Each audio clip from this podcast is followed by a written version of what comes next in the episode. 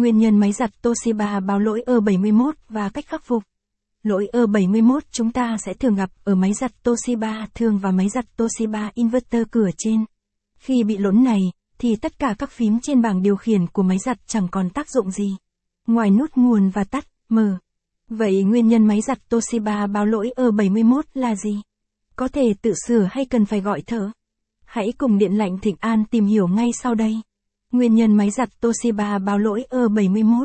Có không năm nguyên nhân khiến máy giặt Toshiba bị lỗi E71. Do bạn cho đồ giặt quá nhiều, quá nặng so với trọng lượng ghi trên máy. Vì vậy, sẽ khiến motor máy giặt không thể quay nổi lồng giặt. Từ đó sẽ xuất hiện lỗi E71.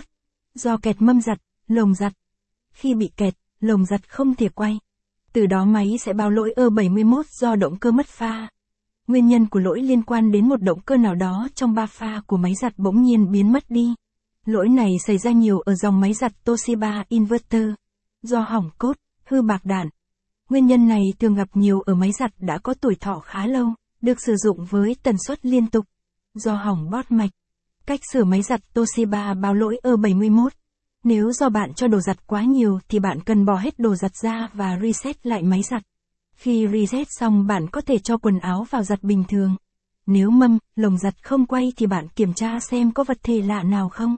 Nếu có thì bỏ ra đối với các trường hợp do động cơ mất pha, hỏng cốt, hư bạc đạn, hỏng bót mạch thì bạn cần gọi thợ sửa máy giặt tại nhà Hà Nội để khắc phục. Với những chia sẻ trên, Điện lạnh Thịnh An hy vọng sẽ giúp bạn hiểu được nguyên nhân cũng như cách sửa máy giặt Toshiba khi lỗi E71.